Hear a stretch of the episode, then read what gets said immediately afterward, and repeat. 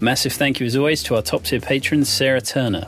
It's Not Just in Your Head is hosted by psychotherapist Dr. Harriet Fraad, substance use disorder counsellor Ikoi Hiro, and myself, the editor and producer Liam Tate. This podcast is entirely funded by listeners, and as the famous meme states, we are critiquing capitalism because we are forced to participate in it in order to survive. So, if you can afford to give, then your contribution will ensure that we can keep making the show. However, if you can't, then please just leave a review on your podcast platform of choice. Tell your friends about us and follow us on Twitter, Facebook, Instagram, TikTok, Reddit, or YouTube. Massive thank you, as always, to Elle for organising our monthly reading groups and episode discussions, which you, dear listener, can join in too. Just head over to our Eventbrite page, and the link is in the show notes. In the mental health field, too often we've made it seem as if it's just in your head. In your head. The landlord can hijack the rent by 20%. That impacts people's mental health. We Can't have a profit driven mental health care system if we want our people to be connected and healthy. Yeah, it's a really fascinating book. It and is. The thing I was saying to Harriet just before the beginning of the call was whether it's intentional or not, it's almost like a manifesto for belonging because you're really making the case for essentially not dismissing aspects of spirituality or religion. Uh, yeah, I don't know if you wanted to, if you had an official blurb about yourself. I'm Graham. I now I'm pretty much just writing. That's the main thing I'm doing. But I have come out of doing sort of activism in the past around housing and mental health, particularly, and that sort of led into this kind of work I'm doing now that sort of tries to combine thinking strategically and like about how we can actually make material change on a collective level, but also trying to integrate more about the body and the mind and not forgetting the individual in the collective struggle. So, yeah, I really like what you said, but by the way, you're calling it a manifesto for belonging. I might have to steal that as a quote. yeah, no, go for it. The book is called Red Enlightenment on Socialism, Science and Spirituality. Perhaps for the uninitiated, maybe there's maybe some sort of brief overview of what the Enlightenment was, maybe what sucked about it, what's worth saving, and what Red Enlightenment actually is. Yeah, and with the Enlightenment, we're talking about so this intellectual movement over the 17th, 18th centuries that remains celebrated among liberals and to some extent conservatives, but has largely become quite maligned on the left, but with very good reasons, because many Enlightenment figures were tied up with colonialism, imperialism, and various things that we today are very, the left is very clear in opposing. What I feel that we miss is we end up seeing the Enlightenment as this single kind of homogenous bad thing or just a thing to be completely ignored, completely moved away from, rather than seeing it as this kind of multifaceted phenomenon that had lots of different potential directions that it could move in and lots then lots of sort of diversity within it. And to still see the enlightenment as actually the basis for a lot of later progressive and revolutionary thought and action as well as just conservative two polar opposite figures you could think of is John Locke often comes up, a central Enlightenment, European Enlightenment figure, but he was actually a colonial administrator himself, and his philosophy was in some ways used to justify the actual material kind of activity of colonialism. And that's the kind of thing that gets focused on. But there are also figures around Haitian Revolution, for example, who drew on Enlightenment philosophy and yet use that to ends that even today we still see as revolutionary. The first successful slave revolution led by uh, Toussaint Louverture. I have to apologize if I got my pronunciation wrong, but he was very much, he was a former slave and he was influenced by Enlightenment philosophy. It may well be that the more kind of oppressive stuff may have won out, that doesn't mean that we can't go back and learn things from it and draw things from it in more than just a purely critical and dismissive way. So that's the sort of the historical sort of grounding to the book. But it doesn't really stay in that, that, that sort of historical critique for very long. It's more about the notion of enlightenment itself as a concept. Can we make use of that today? And what I find very useful about the term enlightenment is the way that it can cross over different discourses, both the intellectual in terms of the European enlightenment, and also how the term is used to talk about spiritual enlightenment as well. And whilst, of course, we must be critical of how European culture has, how it's looked at what it calls Eastern spirituality and things like this, and how they've been integrated into like New Age movements and things.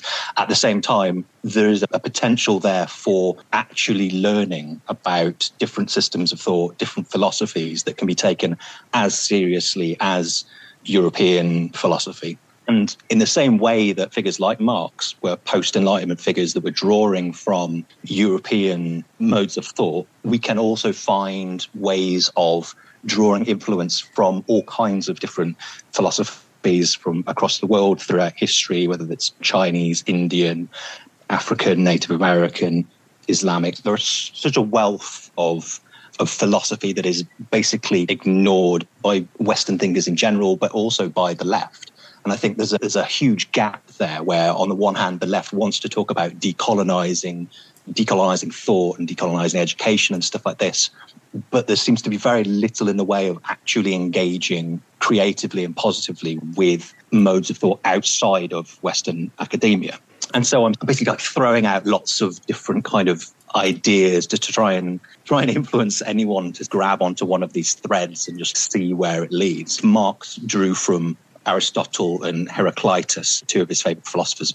Why can't we draw from Dharmakirti or uh, or Roby or any any just countless different figures who were saying in many ways very similar things about the inherent process of reality and things like this, which there are moments of sort of synchronization between things that we're more familiar with and these of very well, at least to the typical sort of European, American, Western kind of person is unfamiliar modes of thought. Yeah. So hope, hopefully in the book there are these I've put little breadcrumb trails that other people can then take off in new yeah. directions. And the direction that moved me the most, and I should say that I was a founding mother of the women's liberation movement and have been an activist in civil rights and other things, is that the union movement, the women's movement, the civil rights movement all included music and they all included a spiritual element of we will overcome together.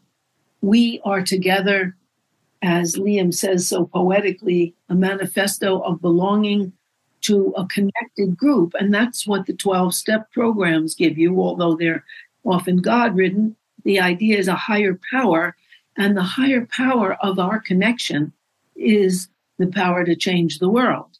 And I think because the left has been so opposed to the retrograde and divisive elements of formal religion, we've eschewed spirituality to our detriment. Because any really successful mass movement includes that.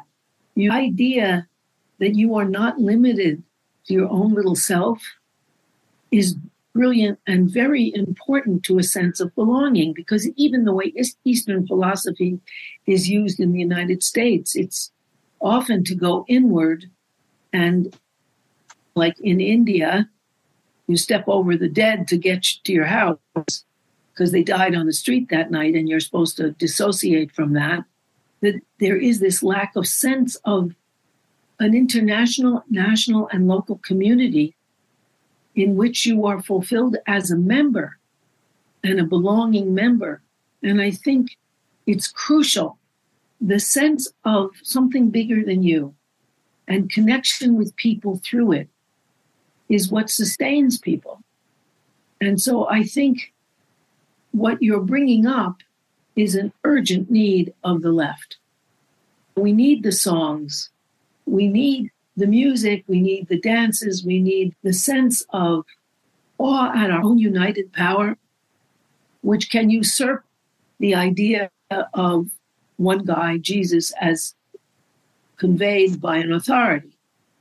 It's a, it's a very much broader connection. There's a quote you've got, which is socialism is necessary but not sufficient. And then yeah. you have you have this thing about that our bodies unconsciously tend towards desiring religion. Obviously, there's some people who've had terrible religious experiences who'll be like, no, they don't. but I'm wondering, yeah, what, I guess, what is that? What is it that pushes us towards religion or spirituality? Because you make this point that, like, certainly in the UK, which is obviously very different from America, the, the census data, uh, this idea of most people don't actually put atheist. There's this spiritual but not religious, right? So there's clearly that either it's just history and society or that there's an impulse towards it. What do you think that is? And I guess maybe do you think it's worth unpacking different definitions of religion and spirituality? Yeah, so thank you, first of all. You, I was scribbling as you were going along and I was writing lots of little notes, and it's just a huge mess now. So I'll just end up rambling. But yeah, on, on us tending towards desiring religion, the, first of all, the word tending is quite important there because thinking on the collective human level, not dismissing anyone who has is violently opposed to, on a personal level, organized religion, particularly based on their negative experiences of it. Saying that if we look at human beings generally over like the patterns that tend to occur, I think it's hard to deny that human beings tend towards religion or wanting, needing something like religion. Can you say what aspects of the religion they tend toward? Because I know the orthodoxy has to be separated out and they may tend toward that, but it would be worth more understanding on my part anyway. Yeah, so it's so there are a number of different things, there are a number of different functions that religion fulfills quite neatly. Now, it doesn't necessarily need to be something that is recognizable as a religion that most people would call a religion. But I think it's the fact that religion fulfills a lot of the things that people need like together in a sort of a cohesive kind of way, in a way that nothing else that we have really does. One of them is, and I can't actually remember if I end up using this term in the book. I used it in an earlier draft and in the podcast that I did, the notion of ontological security. R.D. Laing, I believe it is. This notion that to be able to act, to to be able to understand the surroundings and to to basically be productive and stable, we need a sort of a stable understanding of what reality is and what is in reality, we have, a, have to have a sort of a stable sense of where things have come from, where we're coming from, how we should be acting and why we should be acting and where we're ultimately going.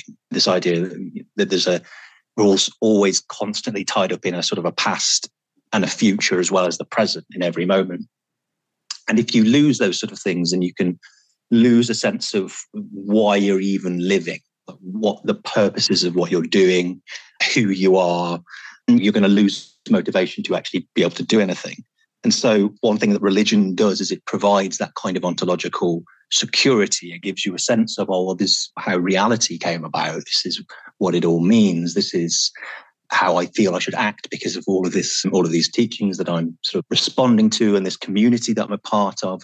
And that is also a huge thing before I start to sound like it's so much about just belief in your head. It's also a big thing about forming communities that share these beliefs as well and that share practices with you and that you can all reproduce them together.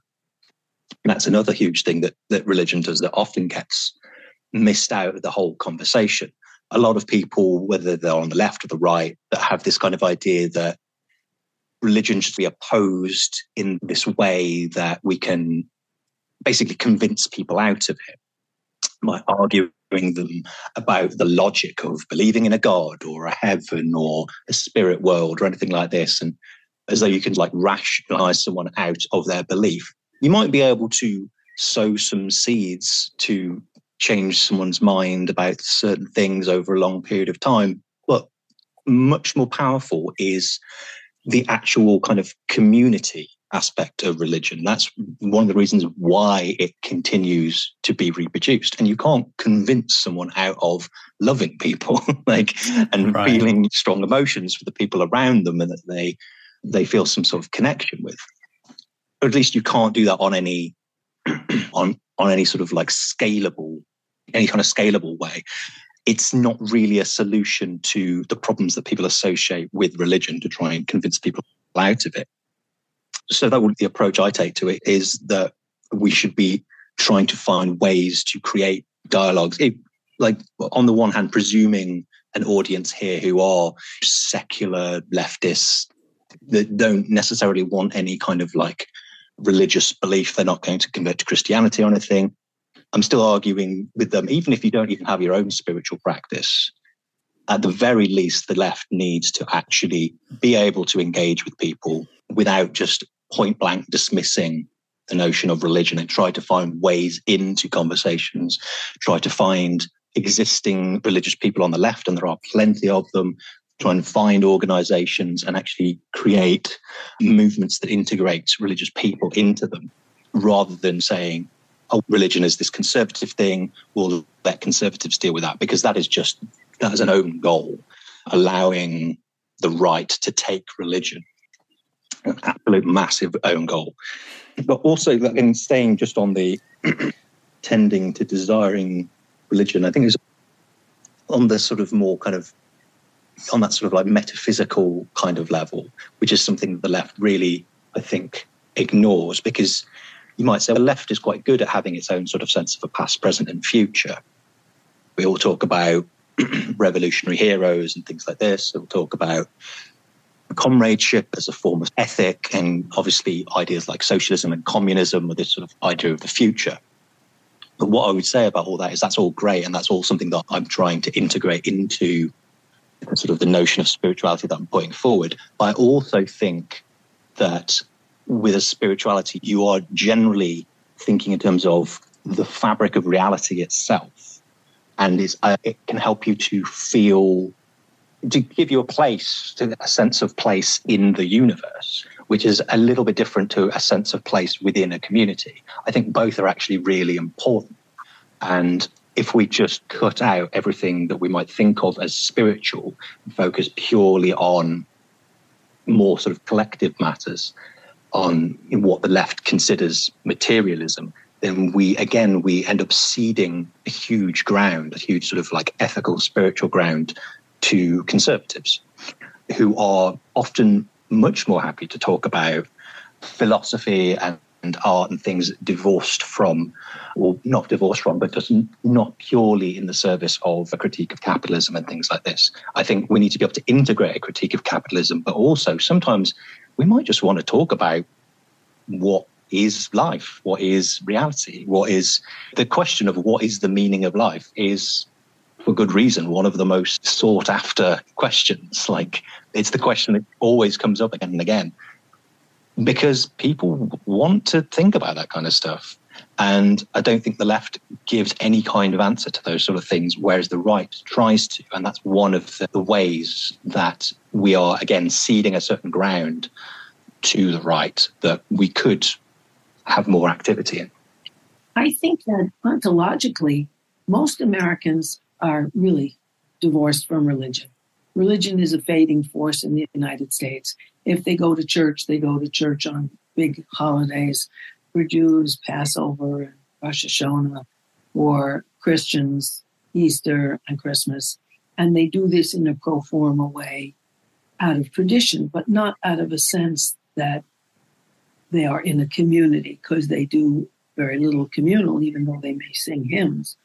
I think that Martin Luther King tried to address that when he spoke to the the shoreline, the dock workers in California, and saying that now a union is the closest way we can to changing ourselves and changing our country. Because I think what he was intimating is a class struggle, which is the employee class versus the employer class, which the United States certainly it's true in the United States, has a solidarity and a connection with the future that's bright and better and a kind of dream that unites all of us. And that since in a union, black and white, men and women are together, and this was after the Longshoremen's Union allowed blacks. Before that, blacks were strike breakers, but then they welcomed blacks and won their strikes. But there, he was trying to say that he has a dream, which is spiritual, which is of a better world. And I think that's something that the left has neglected, and that Americans' problem is overwhelming loneliness and disconnection. And feeling connected to other people and the world and its possibilities is a spiritual matter that we would need to include, and we haven't. And do you have any ways that we could do that? Martin Luther King presented a way. The civil rights movement presented a way with their songs and their songs that they sang even as they were being beaten. But do you have sort of guidance for this our splintered and disconnected left in finding a spiritual connection that's compelling? I'm always a little wary about handing out like very specific advice to other people organizing. I think it's more a question of urging people to think about these things and to try and find ways in their particular context that they can think more about the body and they can think more about maybe what uh, communities or identities of like religious identities in this sense we're not engaging with. I do think the one that you, you've mentioned a few times, song, is actually, I think it's a really great one because even anyone that is in any way resistant to the notion of spirituality, all of the stuff that I'm arguing for, they could still take on board, even if they remained like uncomfortable with the word. We're still talking about finding new embodied practices. That's what I I, I, keep on putting at the center of what I'm calling spirituality is embodied practice. It's not just about thinking certain things, it's about doing certain things and finding ways that we can do in, have these embodied practices that we do individually and we do collectively. And singing is a fantastic one. The left already has a small kind of tradition of we, we do sing at marches and there are here and there you'll find socialist choirs, but there are just basically encouraging people to think of what other ways that we can integrate things like singing into our practice, whether it's singing collectively, like just meeting up for the fun of it, or whether we're actually writing music together and improvising music together. What context can we do this in? How do we integrate politics into things like music festivals and things like this? How do we, rather than having this as just something dry and intellectual that's cut off from all like other cultural forms, how do we integrate art making in general into our politics? And you don't necessarily need to say to use the term spirituality. And I guess this might might be a good place to, to say how I'm defining spirituality because it is quite a it can be quite a vague word. It can be used in lots of different ways. But for me, spirituality is this point at where you have an understanding of of what reality is, or maybe not understanding of the word a bit, but you have these ideas about the unseen world beyond your immediate perception. That's what I call the sort of metaphysical aspect. That relates to how we think we should be acting in the world, both in this moment or and over our, over a longer path. So it's got an ethical element. But again, as I say, it's not just about having these sort of metaphysical ideas and ethical principles, but it's actually about embodying them in action and in repeated action, in communal action. And all of that happens in religion. It can happen outside of religion. Religion can even exist without some of those things happening. Like you say, there, there are um, many people who consider themselves religious who aren't actually particularly spiritual at all, that maybe aren't practicing very regularly, that aren't part of a, cl- a close community. And, and so we can have both the notion of people being spiritual but not religious, but also religious without being very spiritual. And yes, it's more about, like I say, not worrying too much about whether it is or is not spirituality. It's more about are we thinking in these general terms about our place in reality, how we're supposed to be acting and in embodying it. So there was something, oh, yes, that was what I was going to say. This notion of being in community as well. Obviously, again, the word community can have lots of different sort of senses. But even I think when someone isn't necessarily going to church very often, they might not have much contact with other believers.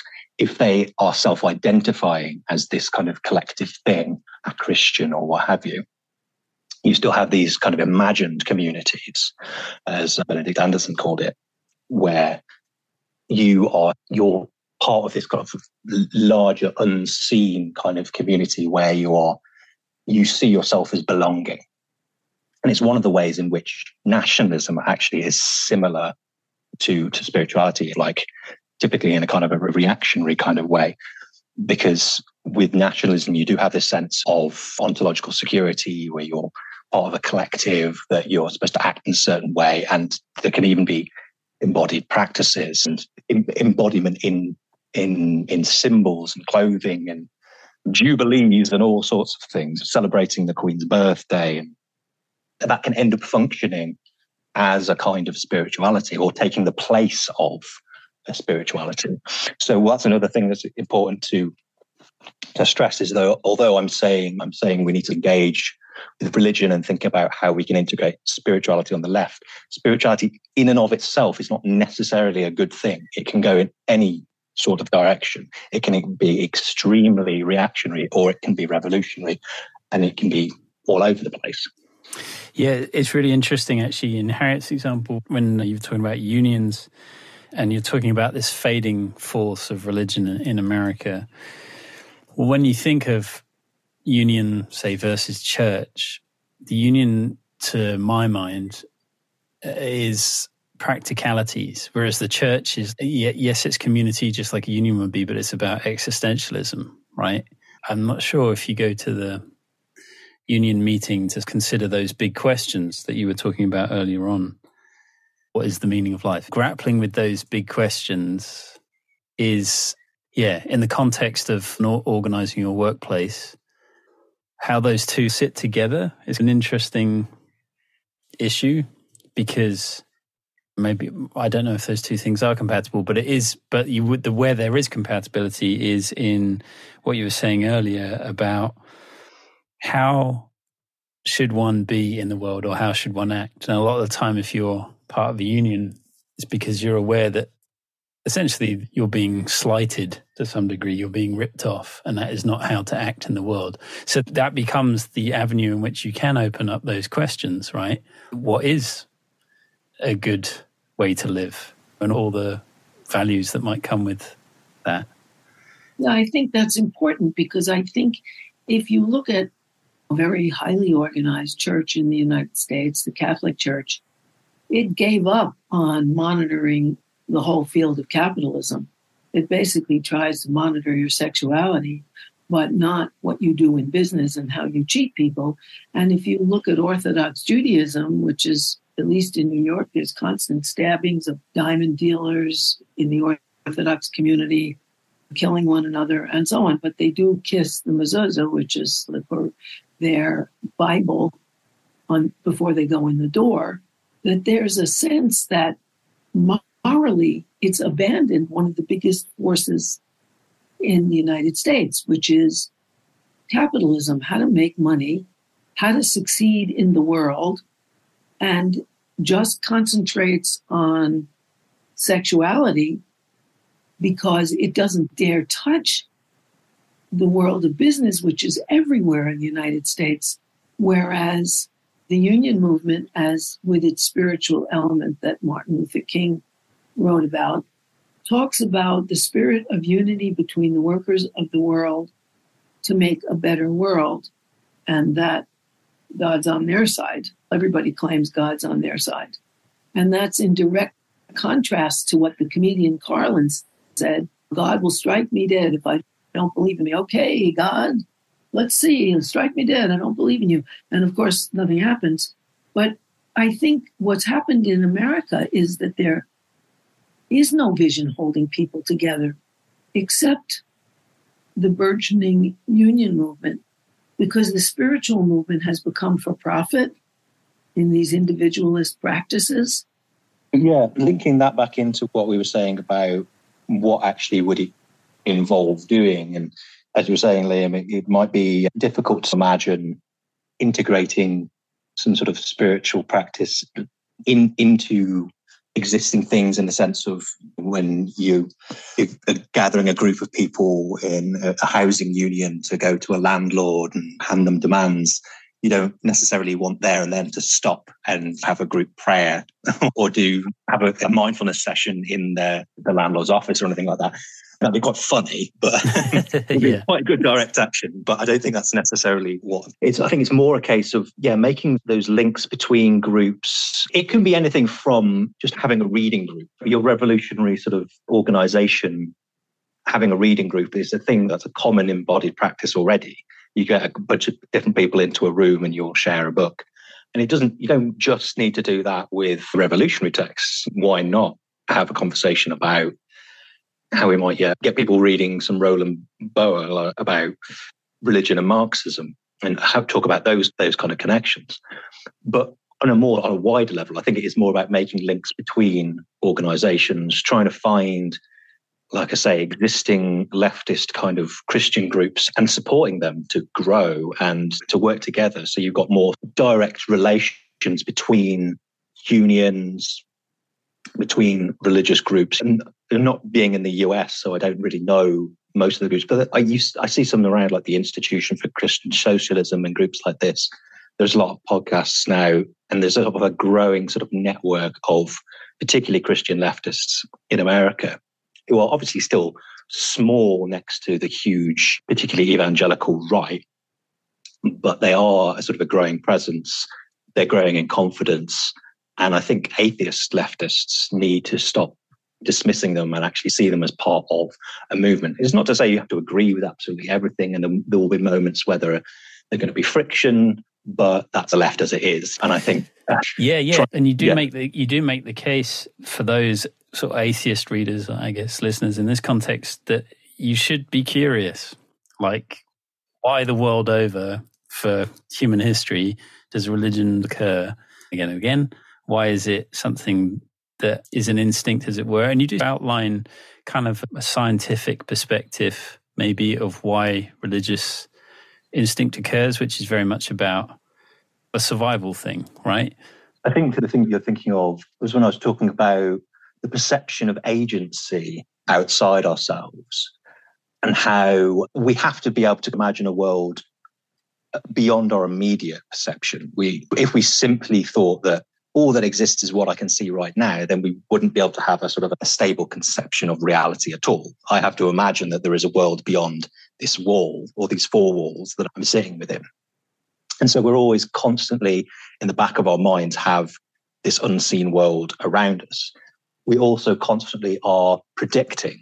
We're always predicting movement. If I see something, if I see a car moving in front of me, or if I see a ball moving in front of me, I already have a perception, like a pre-perception of where something is going to be, what it's doing.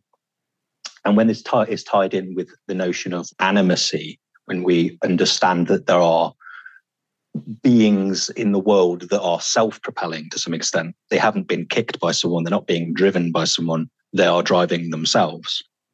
We come to try to, we're constantly trying to identify this agency in the world around us and being prepared for the being agency, for the things that are happening around us to be the result of something else.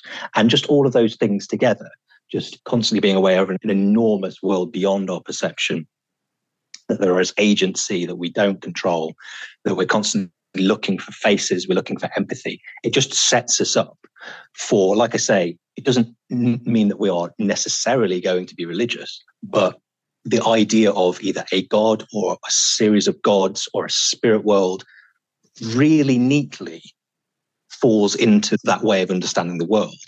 They can exist beyond our, our immediate perception. They can be agencies that we are that we are maybe not able to perceive, but we're able to perceive the results of their decisions and their actions. It just slots in very neatly. And at the same time, it fulfills all of those other things we're talking about in terms of ontological security and community. And so it's just a very neat way of bringing all these things together. And that's one of the reasons why I think even if you've got really great logical arguments, even if you take out the community aspect, I think it's highly unlikely we will ever be able to come up with any sort of system that, in any consistent, long term, collective way, is anywhere near as powerful as religion is in bringing people together and holding them together. And I think we just have to accept that. I don't think the left anymore should be trying to convert people away from religion. I just don't think it's sensible. I don't think it's going to work. I think it's a waste of time. It's a waste of energy. It damages our movement. It damages the potentials to make links with the people. I think we should very strongly oppose when people are bigoted. We should very strongly oppose when people are reactionary. But none of that is necessary to religion. There are people that use religion in lots of different ways. And so I think just trying to find ways to understand and to have dialogue with religious people is a really essential starting point. Yeah, at its worst, in trying to reason someone out of their belief, you're essentially spitting in the face of everything that is potentially meaningful to them. Their yeah, sort of meaning making system. You have to have an alternative meaning, an alternative meaning system, which is one of the things that the left hardly has. Because you can see it around guns in the United States. There have been 102 days since January, and there have been 148 mass shootings. So people are aware that things are quite out of control. Mass shootings are shootings where you don't necessarily know the people, you just express rage by killing a bunch of people and shooting at least four. And I think around the guns is a good way of understanding this because, on the one hand, you have the right wing evangelicals sending their thoughts and prayers, which amount to a cop out from politicians paid by the National Rifle Association, lobbyists to do their bidding. And people are very cynical about that and don't and are deserting the evangelicals, partly because they're caught literally constantly with their pants down, and partly because of the hypocrisy of being bought and sold by Trump and by the NRA. On the other hand, you have the movements of people who want to affirm the right to live, which is a moral and spiritual thing that we all are here on earth and we have the right to live and let live together.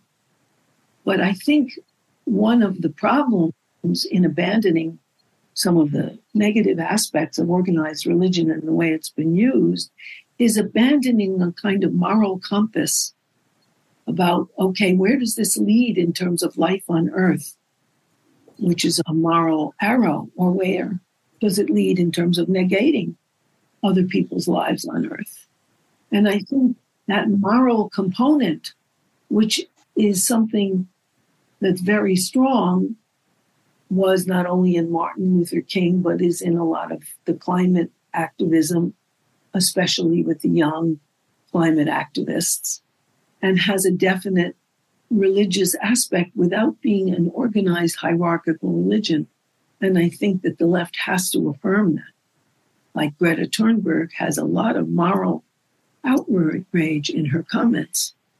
Also, I think religion, at least from my talking to people who believe in God, it's usually because I have to imagine somebody somewhere cares because Americans feel so abandoned and that nobody cares about their little life. And so the left would have to make everyone know that we all need each other and we have to care because emotional abandonment is the rule in the United States. And I think we could fill that with a left spiritual message because it's really a vacancy now. Oh, yeah, just made me think of two things, like you're saying about that there is actually a need for an alternate system and not basically just a critique of what exists. In, in the book, I've mentioned stuff about actually this ties into scientific change as well. People often think of science as moving purely through negation in terms of falsifying a hypothesis. But actually, the collective change of scientific ideas and scientific movements, they might require that falsification, but it also requires a new system of thought, a new series of ideas to take the place of something that's being falsified. Otherwise, ideas actually stay around almost permanently. They can be falsified as much as you want, but if you don't have an alternate system, that doesn't take over. And it's only once you have this other new this new coherent theory or set of theories that you actually see a scientific revolution. I think it's the same in all forms of knowledge. And in our sense, that's right. We can critique religion all we want, but if we're not able to provide something which fulfills the same th- things for people, they're going to keep on believing, or they're going to keep on, even if they, their belief is shattered, they're going to keep on being a part of that community and they're just going to be even less happy. so it's not going to get us anywhere.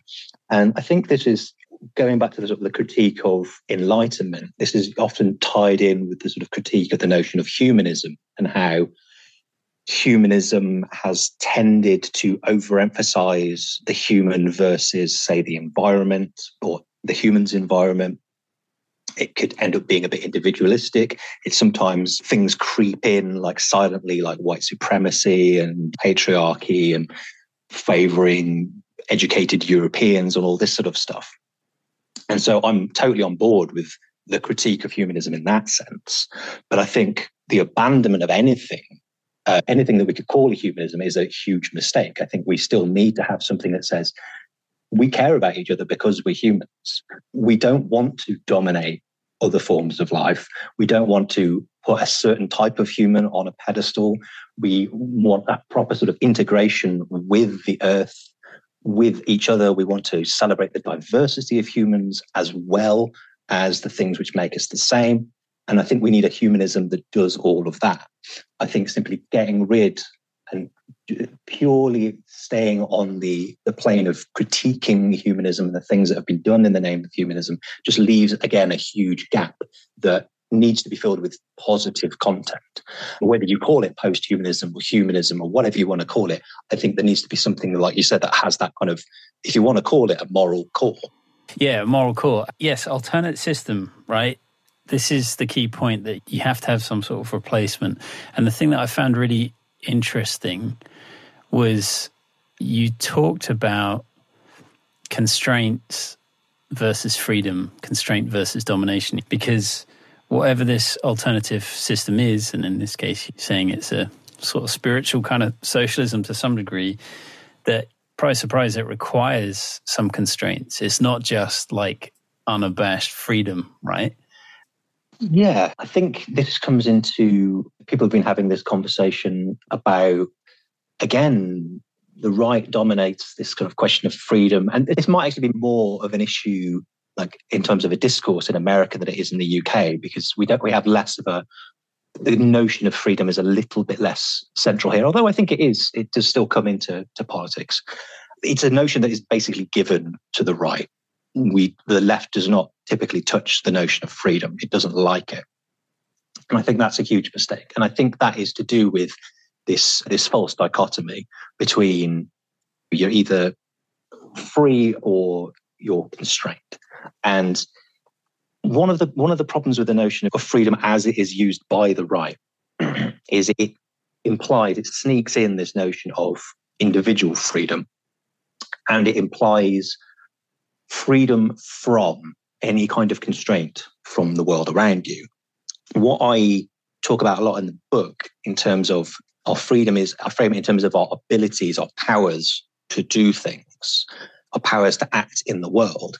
And when you stop thinking of it as a freedom from and thinking as a power to, then you have to start to think about what creates powers. How do we create power? And it is actually, it, it almost feels quite contradictory, but we actually create powers, we create new freedoms to do things by certain constraints. We have to constrain certain things to enable us to do other things. So even if we're just thinking about a union, for example, a union is lots of people getting together, often physically in the same place. They are, there's a certain constraint in their beliefs, in their goals, in their identity. There's a constraint, even things like we share the we've got the same name of this organization. Maybe we're wearing the same jersey or maybe that's not the right term for it but we're wearing the same clothes when we go on an action when we go on strike. We, there are all sorts of ways in which we constrain our beliefs our actions our everything we do to create new powers. It's only once we've constrained ourselves in this consensual way that we create collective power. And so if we think of oh, freedom has to be, I'm going to be without any constraint. That's implicitly an individual freedom, an individualist freedom. But collective freedom, we have to think about in terms of it's not whether or not we're constrained, it's what is constrained, how it's constrained, who is choosing what is constrained. Because there's a difference between me being constrained against my will and me choosing to constrain parts of my life so that I can be more powerful with other people. And I don't think we can be, we can't dismiss the notion of constraint because basically everything falls apart if we don't have some constraints. It's only by constraining certain things that we create society in any way. It's the only way we can create organizations. It's the only way we can create movements. And so it's a question of like, where do we place these constraints and how, what, basically, what is the shape of this sort of network of constraints and how are we able to take part in it rather than it being enforced upon us? Yeah. And the bit I found particularly inspiring was about potentials that in learning some learning something new is transformative and creates new potentials. There's a quote. But the, there's a quote you have a key to Bloch's utopianism is his concept of the not yet. All of reality is unfinished and contains within it potentials which remain to be actualized. You explore that more in the book. It just becomes more of a, in a way, like a call to arms, like that there is this unseen or unknown effect that each of your actions will have, an impact you could have. And that actually, if you're in a really low place or you feel like particularly with the sort of the desire to head towards some sort of socialist horizon, right? Like looking at the state of the world as it is now, you could feel pretty defeated or demotivated. But the sort of manner in which you explored the idea of power, but the potential of your actions essentially can snowball because, and this is something that isn't really maybe discussed enough, is that we live in a complex system, right? And that there is the systems thinking shows that there's always these feedback loops, feedback mechanisms. So yeah, I don't know if you wanted to talk, if that sort of jogged anything that maybe you wanted to talk about in terms of potentials yeah, going back to what we were saying about presenting like a positive alternative, one of the things that Mark Fisher talked about in this notion of capitalist realism, there's basically the the sort of the ontology of capitalism which is clinging on even though it's being negated by by everything we're seeing it's falling apart. There isn't a clear consistent alternative. Yes we may feel we have a, a clear alternative but there isn't one that has become hegemonic. And uh, that is because I think we need to articulate in a way which is popular the way in which this worldview that we have might be might be able to like uh, supplant capitalist realism. One of the phrases that Mark Fisher always goes back to is Margaret Thatcher when she said, "There is no alternative." It became the phrase of neoliberalism, and I guess what I'm trying to do when I talk quite a lot. I come back to this notion of potentials a lot of the time is an opposite to that is to say it's not that there is no alternative. In fact, there are infinite alternatives. There are always alternatives constantly in everything on all scale of reality, socially, materially, right up close onto my what I'm looking at in the world in my immediate environment, up to the sort of the global scale. There are always alternatives and they are infinite.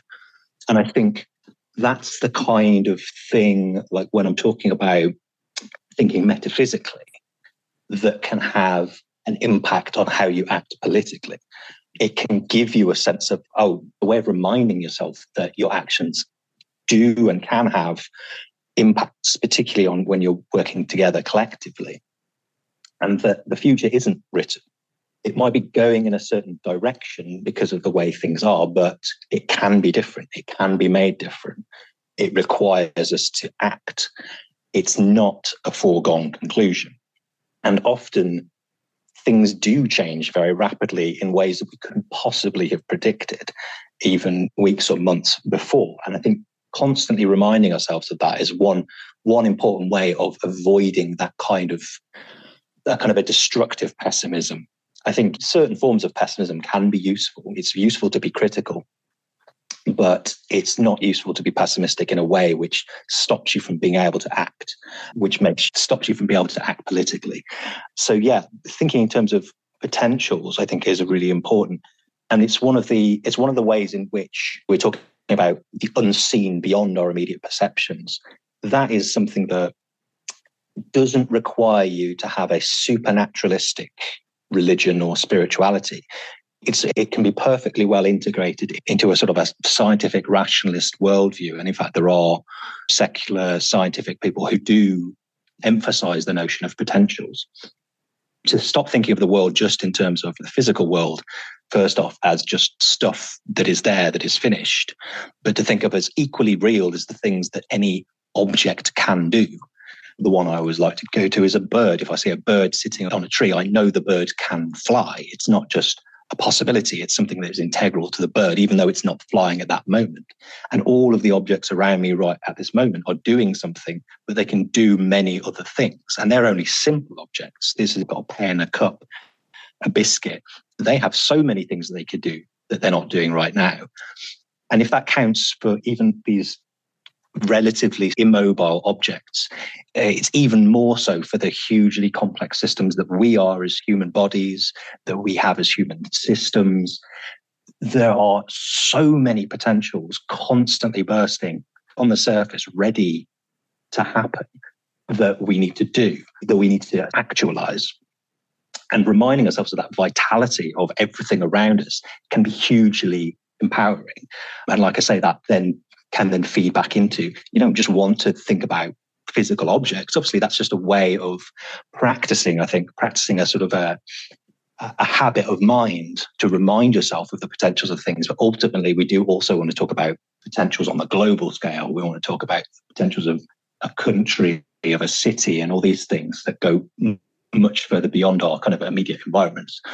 But it's a way of basically a changing of mindset, which then changes our actions, and then those actions can then feed back into that mindset.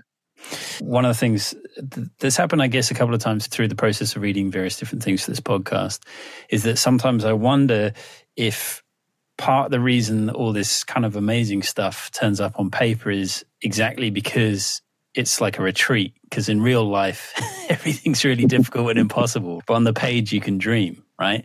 But yeah in reading your book, you give a definition of what is real, right? Whether whether something has an effect on something else, and you give a definition of reality.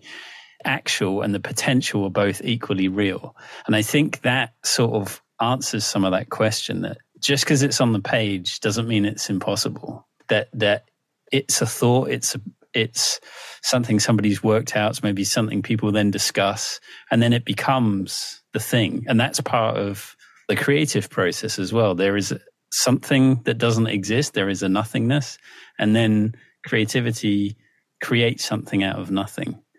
And that potentials is an infinite source of inspiration, I think. Yeah, and I think this is something that often gets missed by the left, particularly when it dichotomizes materialism and idealism. Those two terms have so many different definitions, even as it is, that it gets a bit confusing. But it often seems to boil down for people this idea that, oh, it's not ideas that change the world, it's action. And there's a there's a usefulness in that. It's useful to say, oh, you can't just sit there and write. People have to do something. But we can't forget that ideas also structure actions, and, and actions feed into ideas. There's a dialectic between them. It's not can't discount the motive force of ideas, particularly in helping people to to do stuff collectively. It's funny when you hear Marxists say that because it's like you actually self-identify as a Marxist. It's a man who came up with these ideas that are structuring your actions hundreds of years in the future, and yet you're telling me the ideas aren't. Re- it's not ideas that create revolutions. Clearly, both. It's clearly both in their interactions. Yeah. So it is very important that we don't just have ideas on paper that aren't enacted. It is very important that we don't use spirituality to retreat. And it is actually a sort of a thing that allows us to enter into relations with people and to change things around us outside of our own bodies. But it's very important, I think, to integrate the power of ideas into social movements. And that's one of the things I think the term enlightenment is quite useful for. I think that actual and potential is very important because it takes people away from being mired in the misery of their current reality. And the mass of Americans are not even going paycheck to paycheck, they're going emergency to emergency, which is a reality they're eager to escape. And so it's a very important promise that through connection and belonging, we can actualize a better society. People are aching for it here. So this is a very important contribution. Yeah. Excellent. Thank you. yeah. Yeah, Graham, sorry, I don't know if there was anything else maybe that you felt like you wanted to touch on that maybe we haven't covered in the time. No, to be honest, there's so much you can talk about, isn't there? It's, yeah, uh, true. One, one, one of the benefits and the problems of the book is it touches on so much stuff. you just don't know where where to start talking about it. I really think your discussion around systems thinking and processes. It's fascinating. It's like I didn't know that the whole thing about birds having feathers for heat initially was like, what? And it's only flight that gets developed later. I can't remember that had a particular term, doesn't it, where something is designed for yeah. one thing and then it gets used for another. Yeah, uh, uh, rather than adaptation, it's exaptation. So it's something that it's a trait that kind of maybe came about accidentally, uh, just through the random course of reproduction and evolution. Always involves this aspect of some things happening randomly, random differentiation. And then sometimes those things can appear and they just happened to give an advantage with maybe even it might even be like millennia in the future that it's just this thing that just happened to come a, come along with uh, with the evolution of a system then starts giving it these functions that there was never any it was never adapted for that purpose but it's just been lifted and now can have that. And i think that is a useful way of thinking about I'm sure anarchists will be fond of that idea in terms of thinking in terms of revolutionary change because they're much more inclined to think about prefigurative practice. We actually start creating the organizations and the communities that we want now for the future. Now, there might be problems with that in terms of are you ever going to be able to what's the process going from I've created my little community of 20 people to a global society? But I still think there's a lot in that, in that we do need to plant those seeds that can then be taken up, that can be accepted in the future into sort of post capitalist society. Yeah. And also, it's that point that you made that because everything is hugely complex and dynamic, that, yeah, to quote, there is a universal bias away from conservatism because conservatism is trying to hold on to everything, right, and keep it in place, whereas the system we live in is continually shifting under our feet. So maybe the things that survive are the things that are the things that are dynamic, right? Yeah, there's always a there's always a certain need for certain things to be conserved. We need to have some kind of security in the structure of the world, but what conservatism tries to do is it has this kind of it tries to create this iron grip on the and on just nothing changing basically. Certainly not changing in any kind of pleasant way. Just the removal of all complexity and all dynamism and all change ultimately has to fall apart because you just a complex system's resilience comes from its diversity. Too much diversity and i'm not using the term diversity in just terms, terms of identity i don't mean diversity of different parts and how they relate. Too much diversity, of course, you can't have a system. It would fall apart. It wouldn't be a system. But no diversity or like, crushing all diversity, it just means a system can't evolve. And it's interesting. That, that might be a sort of a kind of a weirdly sort of cold, almost sort of engineering way of thinking about it. But I genuinely think that there's an argument there that on, on an ontological level, diversity is a, like a good thing it's it literally it's not even obviously we have, have all sorts of ethical arguments for diversity but just purely in terms of a system surviving we need it and yeah conservatism ultimately the thing is conservatism in the abstract i think will survive but the thing that it claims it's conserving always yeah. will change yeah. because it's always going to fail to and stop things try to changing. hold on to it you're really in trouble which is what's happening with the US in terms of world hegemony and in terms of the MAGA movement of the Trumpists, as if to go back and conserve what's already gone is futile, discouraging. So a very, very like an amusing. It's a very small example, but it was it amused me of contemporary conservative sort of commentators talking about oh the the collapse of traditional masculinity while wearing skinny jeans which 20 years ago We're extremely unmasculine, and it's the perfect example for me that like conservatism only only actually used to exist by constantly changing the thing that it claims it's trying yeah. to stop from changing because it can't stop it. It can slow things, it can make people's lives a misery, it can do all sorts of things, it can have great violence, but it simply will not stop systems from changing. It will always fail. Yeah, it's fascinating. Thanks very much for your time. Thanks yeah. so much for having me on. It was, it was very enjoyable. Yeah, I, yeah, I really got a lot from the book. Thought it was awesome. Massive thank you as always to our VIP patrons Rebecca Johns, Bruce Rogers Vaughn, Alexander Lashley, Sheena Belmas, Seamus O'Connell, Alex Placito, Alexandra McCormick, Wig Shaker, Elizabeth McKechnie, and Sean Venado. By the way, listeners, if you have enjoyed anything you've heard Harriet say in this program, you will definitely enjoy Capitalism Hits Home, which is a solo program that Harriet does through Democracy at Work, which is a worker owned cooperative that produces other great programs such as Economic Update with Richard Wolff and the Anti Capitalist Chronicles with David Harvey. I can't recommend enough that everyone also listen to Capitalism Hits Home if you enjoy It's Not Just in Your Head. And if you want to hear even more from Harriet, check out her radio show, Into personal update on WBAI and in the WBAI archives.